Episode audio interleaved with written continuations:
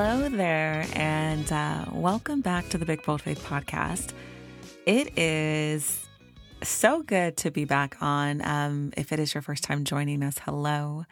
We are a podcast dedicated and focused on the book of Acts about getting bold and comfortable in our faith, praying, believing, and having the faith to walk courageously forward in everything that God has given us. And I'm back. Um, I'm back. I guess we can call this the in between. I won't say we're officially back. We're not into season three yet.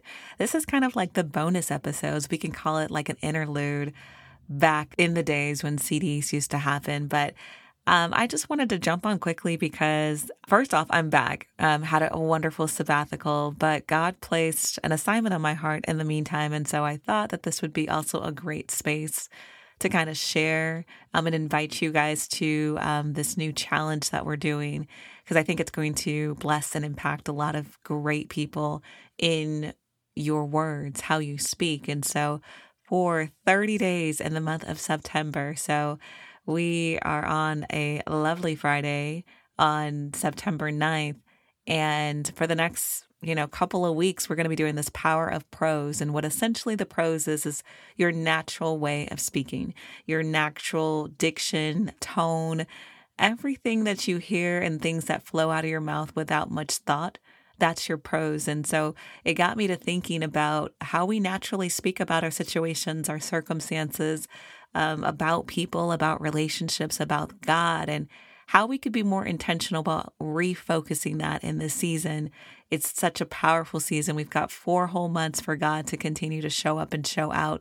And this is the season, you guys. This is the season where God is answering prayers and showing his face to his children and keeping his promises like he always said he would. But if you're expecting for something big in this season, it will surely happen by the end of 2022. So let's jump into today's topic of Power of Prose. I'm going to drop the link if you are not already part of the challenge. I highly, highly suggest you subscribe. And today we are talking about being undecided. Um, there's so many times that I feel like it's not just about us believing in faith, being bold in faith, but it's being really undecided uh, there's many scriptures that talk about being double minded, right? Saying one thing and believing for the other. So it would essentially be saying, like, hey, I love this particular thing. I love this particular person, but your actions are showing something completely different. And that's that's how you kind of really know if someone is really, you know, real about the things that they believe in. If they say one thing, but their actions show something different, it's just a lot of lip service. And when you become undecided, you become very weak and fragile when it comes to your faith. It becomes very fragile just in your everyday, and you actually waste more time by trying to be in the middle, trying to please everyone. I think that's also a factor of being undecided. Undecided requires you to want to please everyone. You don't want to you don't want to make this person mad, but you don't want to make the other person mad. So you kind of stay in the middle. You don't really profess and say the things that you are. And I really think that we need to sit into a space to think of what areas in our lives have we never professed one side or the other, right? Like for me, there was a moment in time where I had to decide was I going to be vegan? And I woke up one beautiful morning in October of 2010 and I decided and I said, This is what I'm putting my faith and firm foundation on today. And similarly to my faith, there had to be a time where a lot of people I couldn't hang out with because they weren't about that life, and that was okay. We separated, and God consecrated me from them, but it all came from me making a firm foundation.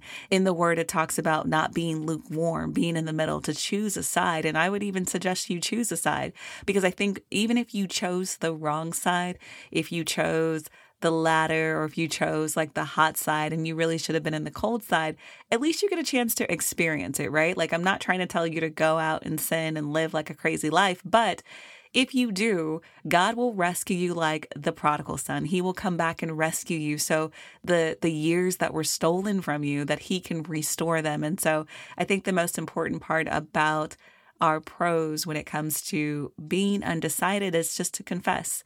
To confess today wherever you are in all areas of your life, whether it be your food choice, your friend choice, um, what you're going to do in life, just be firm on it and say, hey, today I am deciding flat footed and firm in foundation that I am going to do this. And no one's going to change your mind. And you are going to believe in yourself and you're going to have the faith to believe that you can accomplish all things. And when you go through the cycle, when you go through it, when people don't support you, you can still just hold firm to your decision because the decision is yours at the end of the day. And sometimes that decision comes directly from God. That is a, a promise that He puts in your heart. That is a desire that He puts in your heart on purpose. So, that's going to wrap up this mini little episode. We'll do a couple more of these for the month of September for our prose challenge. But again, I want to encourage you to certainly, certainly join if you haven't. We're doing power praises, we're doing power proses all month long.